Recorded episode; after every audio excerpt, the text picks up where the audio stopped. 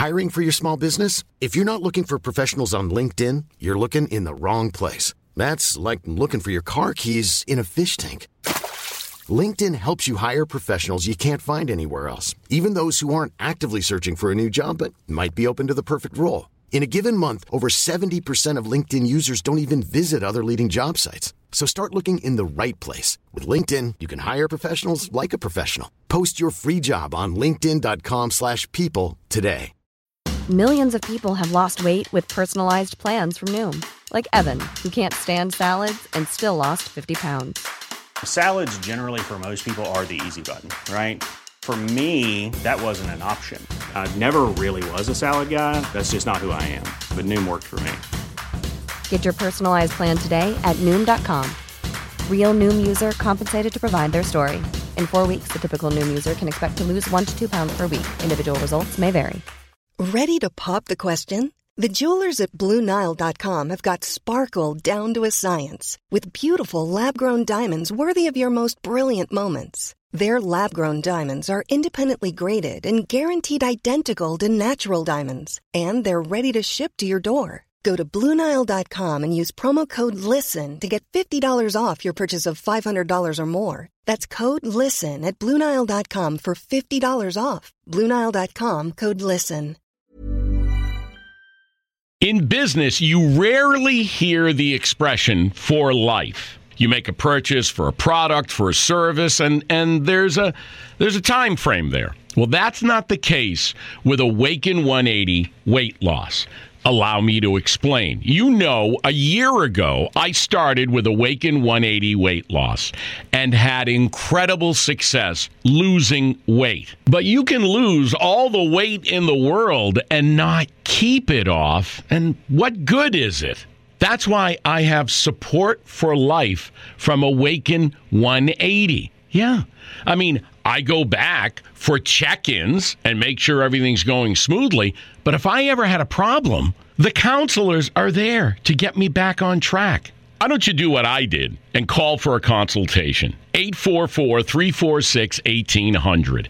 844 346 1800 or go to awaken180weightloss.com.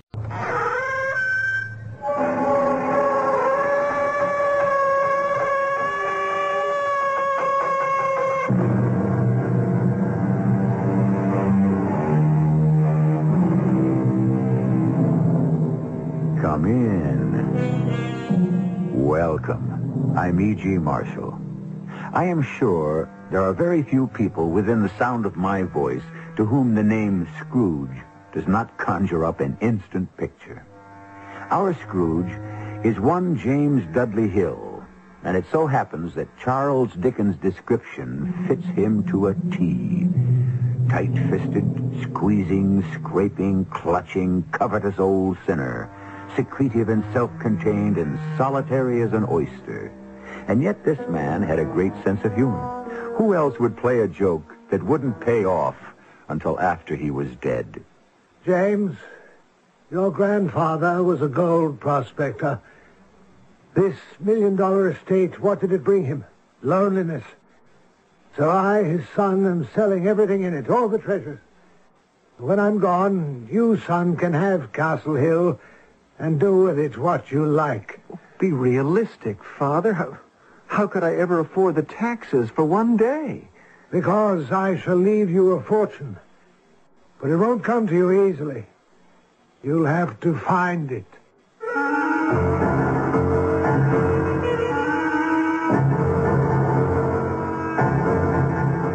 Our mystery drama, The Midas of Castle Hill, based on a story by Robert Barr, was adapted especially for the Mystery Theater by James Agate Jr.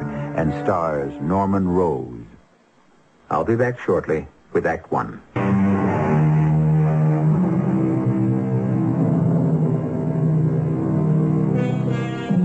In Northern California, a small mountain looms out of the sea. It is joined to the mainland by a causeway built during the gold rush by the most famous prospector of them all, James Hill, who found enough gold nuggets to make himself a millionaire several times over. But he was a crazy old bird. faithful to one wife who bore him one son. That son, James Dudley Hill, was as stingy as his father was spendthrift. He too died, leaving one son, James Hill III, who at this moment is on the telephone. Uh, hello, is this uh, Monsieur Eugène Valmont, the famous French detective? Oui, yes, this is Valmont. Uh, my name is James Hill, third. Uh, I heard you were here in California for an international conference of police chiefs, and I wondered how long you were planning on remaining. The conference is over tomorrow, and of course I return to Paris.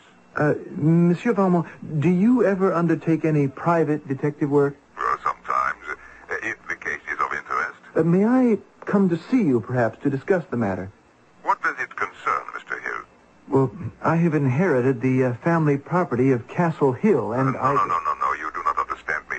I do not wish details. It, uh, is it a case of mysterious death, insanity, a disappearance of a loved one, a cryptic note, missing money? Monsieur Valmont, I think it may be all of those.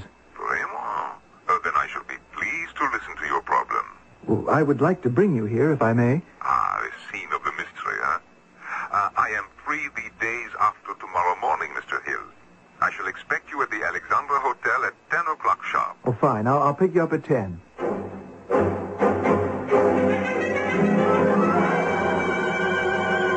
Welcome to Castle Hill, Monsieur Valmont. What magnificence. Do not tell me that you live on this vast estate alone. I'm quite alone, except for one servant and his dog. But why? Well, actually, I've only begun to live here. You see, my father left no will, and... Uh, allow me to interrupt, please. Uh, let us begin at the beginning. Uh, how big is the entire mansion? 75 rooms. Did you always live here? No, only as a boy. Then I grew up, married, and went out to work on my own for a lawn and gardening service. It's outdoor work, suits me fine. I see. Uh, you are the only son. Uh, the only child. A uh, 40-year-old child. And you have inherited this enormous white elephant. But you have no money to keep it. You have quarreled with your wife, and she threatens to leave you and has recently disappeared. And you believe that there is some money somewhere which you would like me to find. I was told you were a genius at deductive reasoning, Monsieur Valmont, but to see you in action, uh, well, it's uh, staggering. Uh, what did you inherit besides this extraordinary monument to the tax collector? Nothing. There's no money, no bank account, no securities. Except for the library, this is a vacant building. Uh, afterwards, I'll take you around Castle Hill. A castle on a hill. Yes, it's well named. Uh, But after my mother, Gloria Castle. It's a 13th century English castle which great-grandfather Hill had brought all the way to California, stone by stone. You see, in those days, people used to look down on a gold prospector as having no culture. It was my father who filled these 25 acres with more culture than any king or European prince ever had. But it was your mother who influenced him to do so. How do you know that? Uh, continue, please. Father was peculiar, but I loved him in spite of it. Or perhaps loved him for it. You know, I can remember one Christmas, Father telling me, James, money and peace of mind don't go together. My father, your grandfather, died an unhappy man. He poured millions into Castle Hill, and what did it bring him? Loneliness. Your grandfather used to say finding gold gave him the only happiness he knew. Exploring, locating, digging, the act of discovery gave him happiness. I had happiness once. Until your mother died, I had love. Now that she's gone, I shall dispose of everything in this house, all the statuary on the grounds. Let others who go to museums enjoy them. You're going to sell everything, Father? Every single thing. I've been accused of being miserly, rich, and crazy, and thought of as a nutty Midas. Well, maybe I have been. When I'm gone, son, you'll have Castle Hill, and you can do what you like with it. Oh, be realistic, Father. How could I afford the taxes for one single day? I'd be ruined.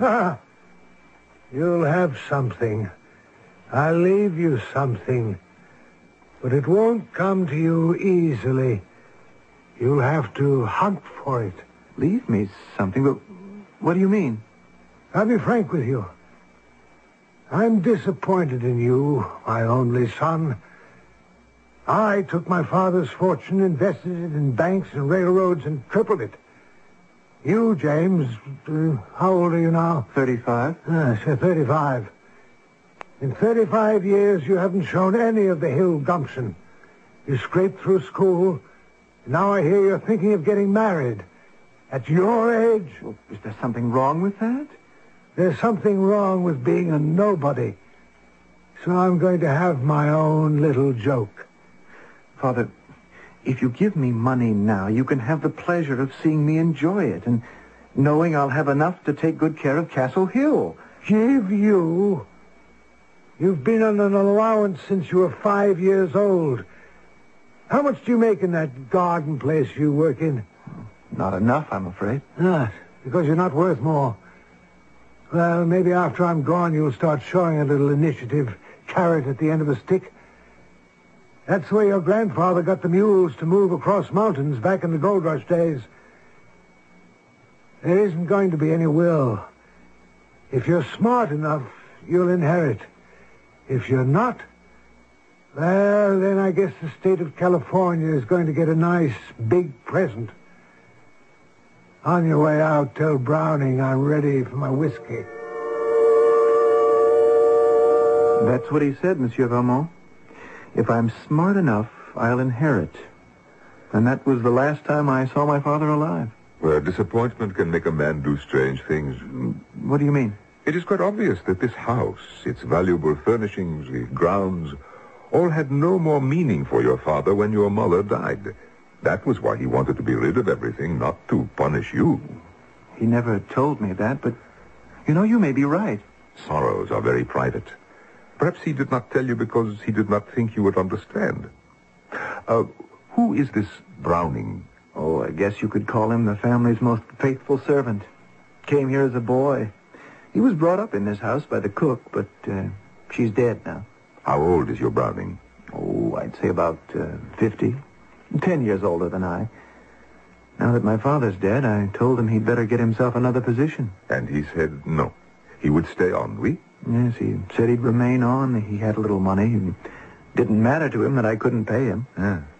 Well, I would like to meet him, this family retainer. Hmm. No sooner said than done.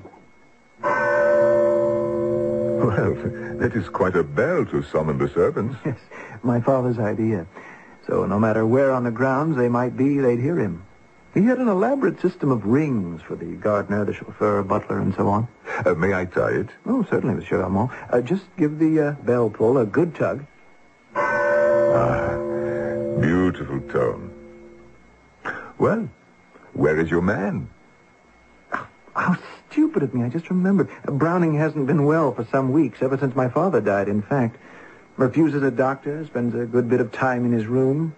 Just his dog to keep him company. Well, never mind. I will see him later. No, no, no, no, no. I insist. Uh, let me go have a look myself. Monsieur Valmont! Monsieur Valmont, come here, quickly! What is it? What is wrong? Mon Dieu, qu'est-ce qui était arrivé? I, I found him in the hall here, like this, lying on the floor. The man is bleeding. Look, he's coming to. Browning! Browning, w- what happened? Uh, Mr. Hill, do you have some bandages? Uh, yes, I'll, I'll go see. I'll, I'll be right back. Here. Here, my handkerchief to hold back the blood. Uh, do not move. They hit me and ran. They? Two people? I'm not sure. I think so. I was coming out of the kitchen and I heard someone, and before I could turn around, they hit me. Well, all I could find was some alcohol and some adhesive plaster in this cotton. Well, you see that cut over his right eye is most serious. We must stop the blood right away. Okay, uh, uh, Browning, now this may hurt. I must wash the cut with this alcohol. Now, Uh. now hold, hold still. No, wait, stop. Let me, let me smell that. Ah, this is not alcohol, mon ami. Well, are you sure it was in the medicine cabinet? Well, it, uh, it may be oxalic acid, but it is definitely not alcohol. Uh, just place the cotton over his eye. Yes. So, gently. gently. Browning, you hold it over your eye. I wish to have a look around. Ah, look. Here. just as I thought. What the police like to call a blunt instrument. A hammer. Ah, yes, blood on it. They must have dropped it when they ran. I hope I didn't do anything wrong with what I thought was alcohol. Uh, what did you say it was? Oxalic acid? Yes, it is used to remove spots or to clean brass. But subcutaneously, it is quite poisonous. Oh, I should never have forgiven myself. Oh, he is not well. You'd better telephone an ambulance. Oh, yes, I'll uh, get on to them right away. I should also notify the police, Mr. Hill.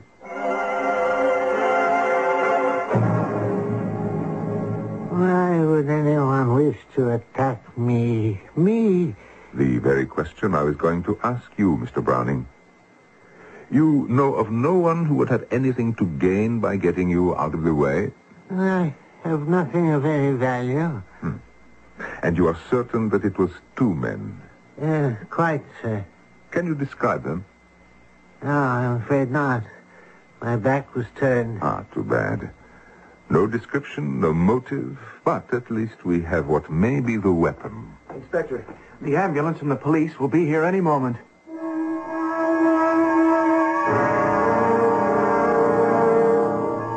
Ah, Monsieur James Hill, good morning. Welcome to your own police station. Uh, Inspector, this is Mr. Hill. I uh, picked up Browning from the hospital this morning and took him back to Castle Hill. This is Inspector Graves I told you about on the telephone. He has made me feel very much at home in his California police state. Uh, state police. Oh, yes. It's an honor to have Eugene Valmont in our little neck of the woods. Uh, Mr. Hill, we have identified the fingerprints on the hammer. Oh, you you know who it was who hit Browning? Browning himself. What? We uh, ran the fingerprints through the computer, Mr. Hill. Nothing, no record. Then Mr. Valmont suggested we run them through the motor vehicle records. And sure enough, they turned up Elisha Browning, Castle Hill, driver's license number 066416666. That is point one. At point two, before leaving yesterday, I went outside and made a careful survey of the grounds. No footprints, no loose pebbles, no flowers crushed, no sign of anyone having run away. The point being that there was no one. Your man, Browning, hit himself, Mr. Hill. Well, that's incredible. Browning tells us he did not see who attacked him because his back was turned. Only that it was two persons. But the wound on his head was in front, over his right eye. So either he was facing his assailant or he is lying and hit himself with the hammer, which means that there were no attackers. You may well ask, what has this case so far got to do with a Scrooge or miserliness? Come now, since when have we divulged all the evidence or clues by the end of Act One? Never. There is more to come, more to know, and more to be surprised about. Ask anyone who has followed the adventures of that French detective extraordinaire, Eugène Valmont. I shall return shortly with Act Two.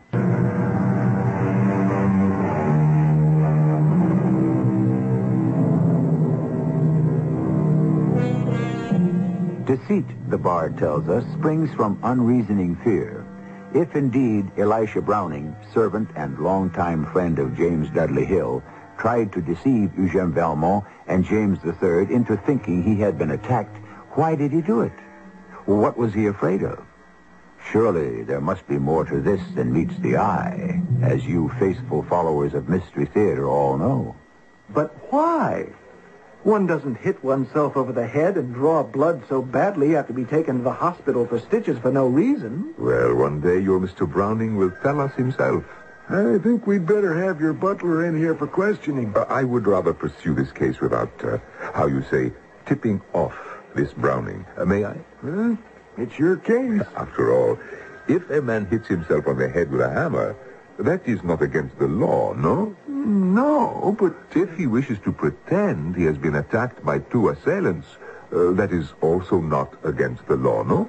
no. What we must discover then is the why, or as we say in Paris at the Sûreté, the who. Who profits from the crime? But, Inspector, there, there has been no crime. Perhaps yes, perhaps no.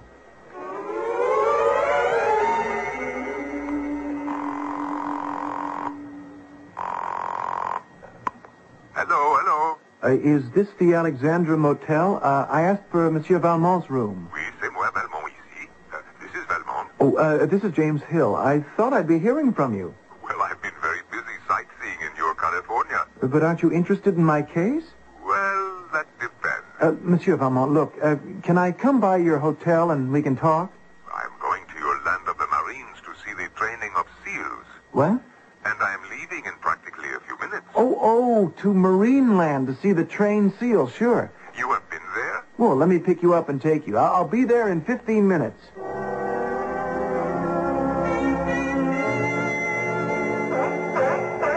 Fantastic.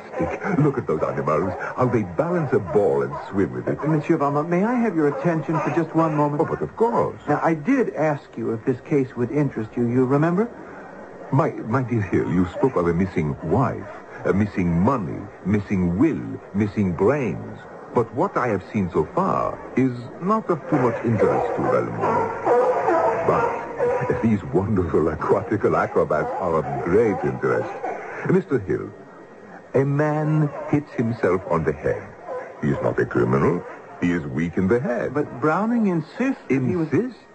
I tell you that he was not attacked by two men. And if he did not hit himself, then it was by someone he knows. So, how my father disposed of millions in cash somehow does not interest you? Me? No. You? Yes. Ah, I understand.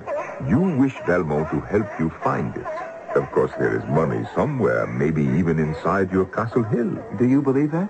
Your father sells everything. Furniture, paintings, securities, n'est-ce pas? It must be somewhere. One does not burn money. But I've looked everywhere. Monsieur Valmont, if there are millions, I'll share them with you equally. Now, is that fair? Which is very generous. Do you ever uh, take a case on speculation? Uh, speculation? Yeah, what I mean is, do you accept a case on a contingent fee? Ah, In other words, monsieur, no results, no pay. I am afraid I could not accept such an offer. When I take on a case, it is 24 hours in the day, all of my time and attention. I try for success, but I cannot order it à la carte. In the meanwhile, one must live, and that is why I must charge for my time. Uh, Mr. Hill, earlier you spoke of some communication from your late father. Yes, I, I found it when I was trying to put his books in order in his library. I, here, I have it with me. Uh, please, read it. Very well. Let me see. My dear firstborn, you will find your fortune between a couple of sheets in the library. Your father, James Dudley Hill. That's not what I would call a legal will. Oh, it doesn't have to be. I'm the only heir. But you have no money to pay me for my assistance. And right now, no wife either. Well, the trouble is, Valmont is a romantic. Perhaps I could make an exception and spend one day at Castle Hill. Just one day? Just one day. And then I will decide. Ah, so this is the library. Huh. What did your father do? Read newspapers on the floor? Uh, this is just the way we found it. We searched here for days on end. Uh, just a moment. We? yes, uh, Browning and I. Ah. Uh, I want to talk to him uh, uh, later. Uh, now, Mr. Hill. Monsieur Valmont, why don't you call me uh, James? Would you? Yes, James. Uh, James, was your father a religious man? Mm, I wouldn't say so. I can't remember him ever going to church. Do you know, I knew of a case where an heir expected a large sum of money, and his bequest was the family Bible, which he threw into the fire. He was that angry. Afterwards, he found out he had destroyed thousands of pounds of English banknotes. Good Lord. The object being to induce the legatee to read the good book or suffer through the neglect of it. Well, we haven't left one book unopened. As soon as I read that my fortune would be between a couple of sheets, well, you can imagine. And uh, Browning, did he know? Well, if he did, I never told him. All I said was that it was important, and whatever piece of paper he found anywhere, to be sure to let me see it. The man is no idiot. Browning may well have discovered what you were looking for when you were not here, and he may not have told you. Oh, I can't believe that. He's lived at Castle Hill for 40 years, served my father for 30. My father was very fond of him. But left him no money. Well, that's true, he didn't, but we treated him like a son. Evidemment. Left him nothing, like his son. James, I am frankly suspicious of this man. Would you mind now showing me to his room?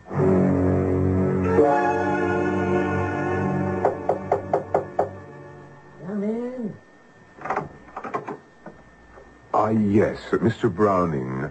Uh, do you feel well enough to receive a visitor? Oh, come in, sir. Come in.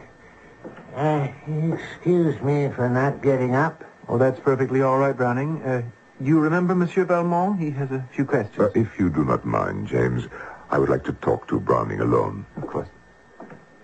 Uh, tell me, how does your head feel today? Uh, it's felt better. Uh, please, sit down. Ah, thank you. Oh, is that your dog, Mr. Browning? Yes, yes, that's Punch. He never leaves my side. You are the famous Eugene Valmont, the French detective, am I right? I am Valmont, yes. I've been thinking about when I was clubbed. It, uh, wasn't by two people. Vraiment, really? Not two. No. I heard something. I was reading an old newspaper. When I turned, there he was, one man. It all happened so quickly, I was stunned, blinded. I imagined there were two. Interesting. That hammer you were hit with, uh, do you have occasion yourself to use such a hammer? Well, lately, quite a lot. Master James instructed me to open every wooden box I could find in the cellar. Most of them just contained rubbish, old bills. All over the house, we have all sorts of tools, and they're everywhere. You'll find nails and saws in a bathtub, hammers in the kitchen. Master James' father did everything himself with his hands.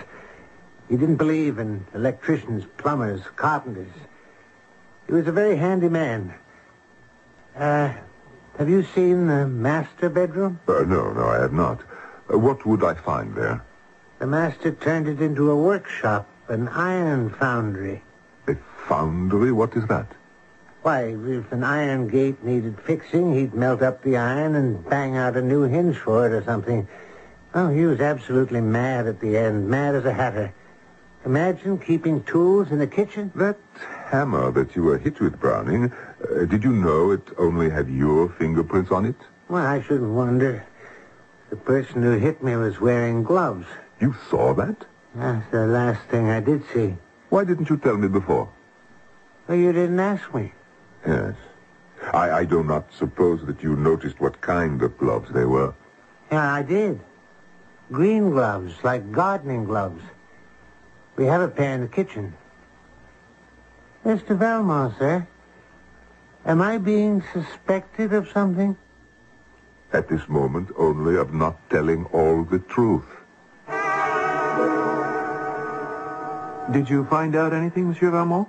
He does not remember very much, but he still insists that he was attacked. Well, did you tell him that his were the only fingerprints on the hammer? He explained his assailant wore gloves. Nor was it two men. Now he says it was one man. Oh. Well, did he recognize him? No, but he may, in time. Uh, Browning spoke of your father's bedroom, uh, an iron foundry. Uh, have you searched there? No, it's a foundry, all right. There's an oven for heating metal, a forge, an anvil. Wait just a moment. An anvil in the bedroom. Please show it to me. There she is. Father made a blacksmith's shop out of this room. The forge is built into that fireplace. He made it for himself with Browning's help. Why, there is even, uh, how you say, a, a bellows. With all that money, he was extremely stingy. If a garden tool was broken, do you think he'd go buy a new one? Never. He'd take it up here, start a fire going, and before you knew it, he'd beaten out a piece of iron on the anvil and mended whatever it was. A broken shovel or spade, rake, anything. Hated things new. You know, there's not a single book in the library that isn't at least 50 years old. Never bought a new book as long as I've known him. The only thing that makes it a bedroom is that small cot in the corner. Very strange man indeed. Uh, now, what time is it? Ah, yes, three o'clock. Inspector Graves has promised to drive me to the Orange Groves this afternoon, so If you would be good enough to take me back to my hotel. But what about the search for my inheritance? Haven't made up my mind yet. Allow me to think about it, James.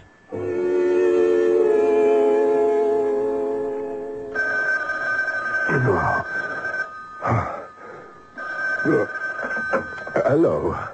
Hello, Mrs. Velmore. Who? Uh, Mr. Browning downstairs in the lobby to see me? Uh, well, certainly send him up. Uh, by the way, what what time is it? Eight o'clock. Good. Send me my breakfast as well. And uh, do tell Mr. Browning to come up.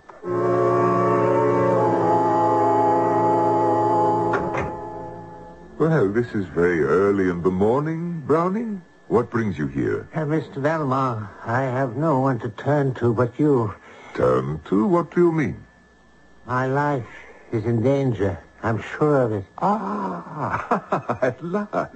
Someone is trying to kill me. Good. Jeopardy. Now the case begins to interest me.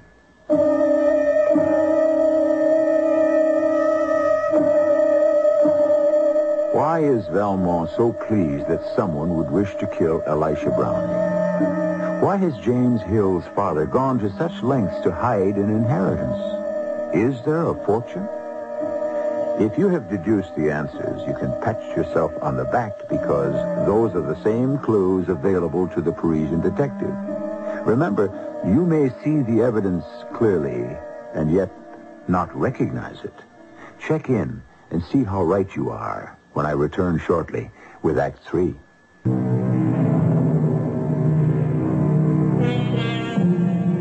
Suspicions, wrote Sir Francis Bacon some 300 years ago, suspicions amongst thoughts are like bats among birds.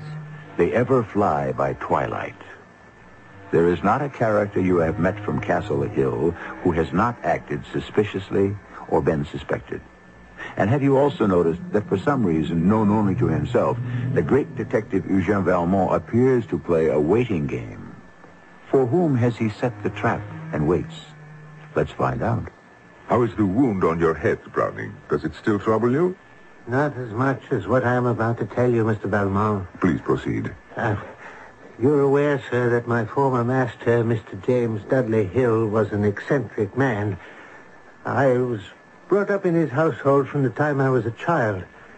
I never knew my parents, but I always regarded the cook as my aunt. Ah, then you knew James when he was a little boy. As a baby, I was ten years old, and I knew Mrs. Hill, an artistic, lovely lady.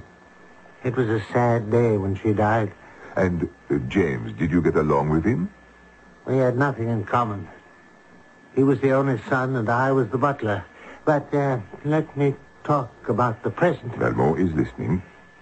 It is today one month since the master died and since James returned to Castle Hill. And that was the very first day I did not feel well. I do not believe I understand you. Well, right after the funeral, I became so ill I could hardly stand. Master James was very considerate, permitting me to stay in bed, sending for his own doctor, bringing me my food and medicine himself. And then I recovered and helped him look for something he told me his father had hidden in the library. Then, one day, I found some old English newspapers. That was the day I was attacked. The day you arrived, Monsieur Valmont. Uh, go on.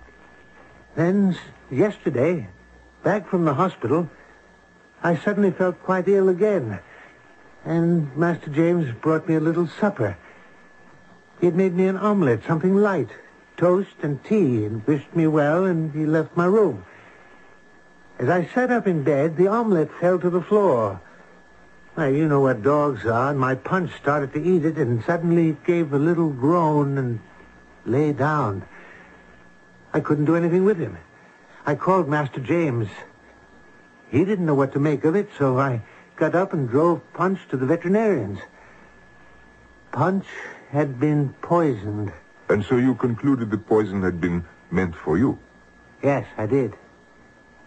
And all my peculiar sicknesses these past weeks, I knew. I know what you know. You do not have to say any more. What shall I do, Mr. Valmont? Well, you will return to Castle Hill as if you suspected nothing. But I cannot believe what I suspect. Then do not believe it. Is that all you can tell me? I would not eat any food unless I prepared it myself. Why did he try to poison me? I too have a question. For you. You knew it was James Hill who hit you with that hammer. Why did you try to protect him and tell me that some stranger had attacked you? You knew? Of course. Well, am I a fool? It was as plain as the bandage on your head. But why did you not say something? I was afraid he had taken leave of his senses, sir, as I often thought had happened to his father. I thought it was in the blood that he had gone mad. James Hill wanted something. What do I have that is so important to him? Oh, so threatening. When you were searching with James, what exactly did you find? Nothing but rubbish. Old bills. The master never threw away a bill. Ah. And where are these old bills? Well, they're probably still where I put them, in a barrel in the cellar. We filled several barrels with useless old papers. Then nothing has been thrown out. No, not by me, sir. Parfait. Now, I want you to show me the way to the cellar and then return to your room. Lock the door if you feel it is necessary. When I have made my examination, I shall ask you to join Mr. Hill and myself in the library. I'll be there, Mr. Valmont.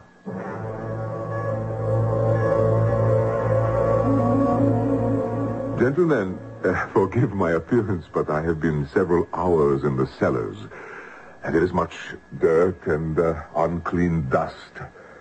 Now, I have found several scraps of paper which I hope will lead us on the road to clearing up this mystery. But, Monsieur Valmont, this was to be a private transaction between you and me. It doesn't concern Browning. Now, why is he here with us in the Uh, library? Mr. Hill, uh, James, believe me, by having you both here, I shall not violate any confidences. Now, I have discovered three bills in my search among all that trash you had discarded in the cellars. I hope what I have here in my hand will help us. I still don't see why we have to have Browning here. James, you asked me to solve this mystery. Valmont does it his way, and Valmont insists on that way. Good. Now, here's a bill dated four years ago with the letterhead Samson and Sons Booksellers. I happen to know they sell only technical books, handicrafts, do-it-yourself. Unfortunately, the name of the book bought is obscured. Has either of you come across a new book on these library shelves? Mm, not that I know of, sir. A new book, certainly not. Then I shall contact Sampson's and have them check the invoice number. All right. Here is a second bill for which I need your assistance. 27 rolls of an expensive wallpaper, plus, uh, here attached, another 27 rolls of very cheap wallpaper. Mr. Hill told me he intended to paper the entire house. Alone? Himself? Oh, yes, indeed, sir. He was quite a handyman. It took him over a year to finish papering this library, but he kept at it. Well, now, will you look at this? I've just pulled a corner of the wallpaper back from the door. Huh. Scandalous. I, I remember now. There's the most exquisite wood paneling underneath. Then there is this bill, also for paper. 10,000 sheets. Delanois and Compagnie, Paris. Does either of you have any idea why Mr. Hill, Sr., would import special paper from France? James? Not the slightest. Well, I do remember the paper arriving, sir. Large packages about six inches in width. Heavy it was. But Mr. Hill took it into the library, and I never saw it again. I don't see how this has anything to do with... with what you came here to do, Monsieur Valmont. Inspector Graves, I tell you what I find peculiar about this case. Nowhere have I been able to find any information in the newspaper files about James Dudley Hill as a young man. The first news story I find, well, he is 30 years old and he marries Miss Georgia Castle. Well, just because someone's the son of a famous gold prospector, that's not newsworthy even in those days. Besides, I, uh, I remember reading uh, James's father was brought up in England. He didn't come back to the USA till he was about uh, 30. Hmm. Lived in England, huh? Well, that might explain it. Why are you so interested in James's father when he was a young man? To reject or verify a theory of mine. Graves, what is it? Car smash up on Castle Hill Road, Inspector. One of those hurt is James Hill Third. Well, you don't mean it. it I'm on my way. Let's go, Valmont.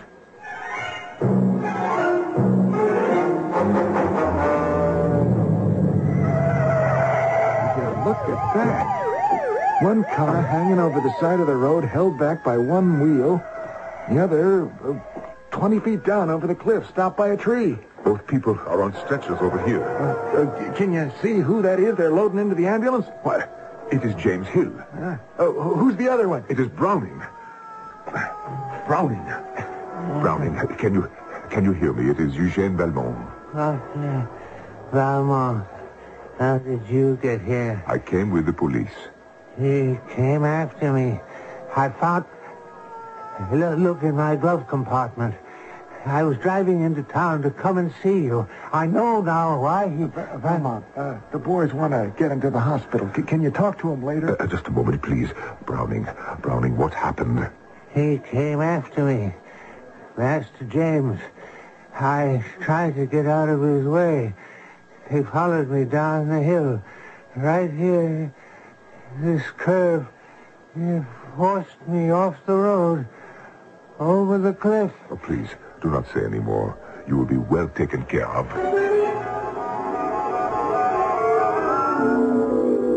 Inspector, this is the library.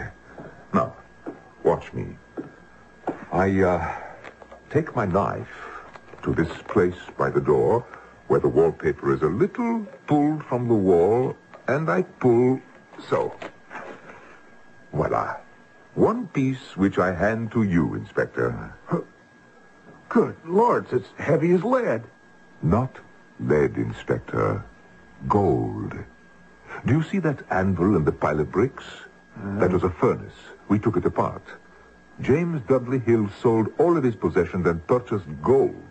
In the furnace, he melted down the gold bars, then beat it into almost gold leaf on the anvil. Then hid it between two layers of wallpaper. How did you ever find out? I had three clues. A book on metallurgy, which he must have bought to learn how it was done. The two kinds of wallpaper, and also a bill for a special kind of French paper, very heavy, of great strength, which is used only to make gold leaf on. You mean this whole room is papered in solid gold? That James Hill's gonna inherit millions. I'm afraid not.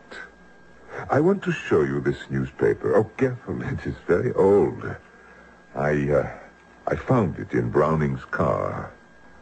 Hmm. The London Times, 19... Well, it's more than 50 years old. Here, let me show you the column. You see? An announcement of the death of Mrs. James Dudley Hill, former Betty Browning, musical comedy performer, died today in the birth of her son.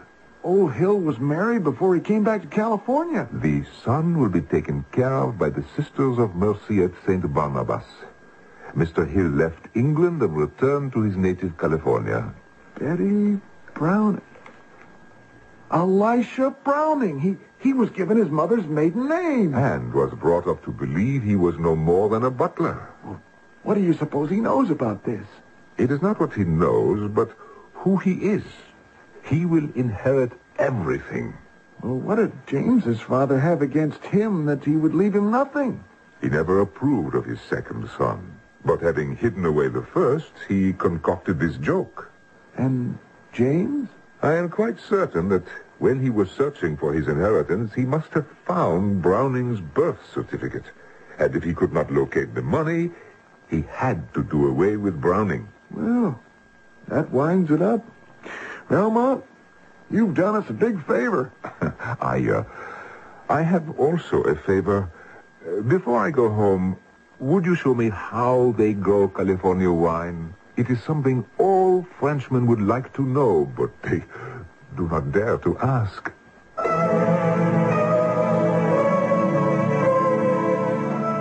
So the private post-mortem joke of James Dudley Hill was that money would bring out the worst in those with the least character. A strange man who would deny his eldest son in life and favor him in death. Is it possible then that somewhere in the other world, the Midas of Castle Hill has had his last laugh? I shall return shortly.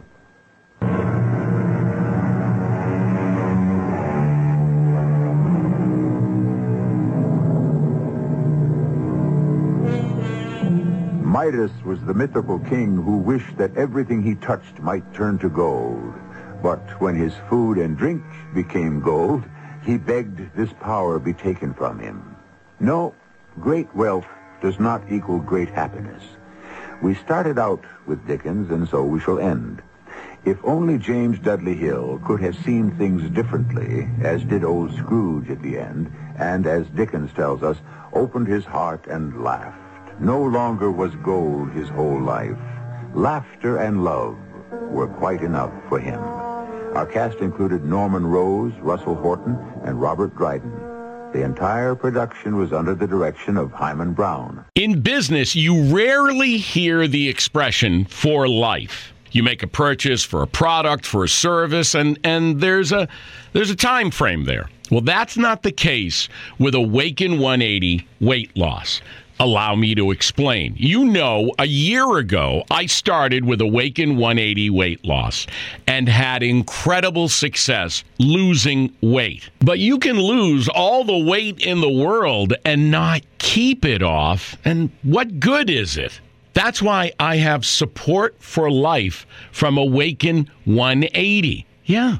I mean, I go back for check ins and make sure everything's going smoothly. But if I ever had a problem, the counselors are there to get me back on track. Why don't you do what I did and call for a consultation? 844 346 1800. 844 346 1800 or go to awaken180weightloss.com. Even when we're on a budget, we still deserve nice things. Quince is a place to scoop up stunning high end goods for 50 to 80% less than similar brands. They have buttery soft cashmere sweaters starting at $50, luxurious Italian leather bags, and so much more. Plus, Quince only works with factories that use safe, ethical, and responsible manufacturing. Get the high-end goods you'll love without the high price tag with Quince. Go to quince.com slash style for free shipping and 365-day returns. Hey, it's Paige DeSorbo from Giggly Squad. High quality fashion without the price tag. Say hello to Quince. I'm snagging high-end essentials like cozy cashmere sweaters, sleek leather jackets, fine jewelry, and so much more. With Quince being 50 to 80% less than similar brands. And they partner with factories that prioritize safe, ethical, and responsible manufacturing. I love that. Luxury quality within reach. Go to quince.com slash style to get free shipping and 365 day returns on your next order. Quince.com slash style.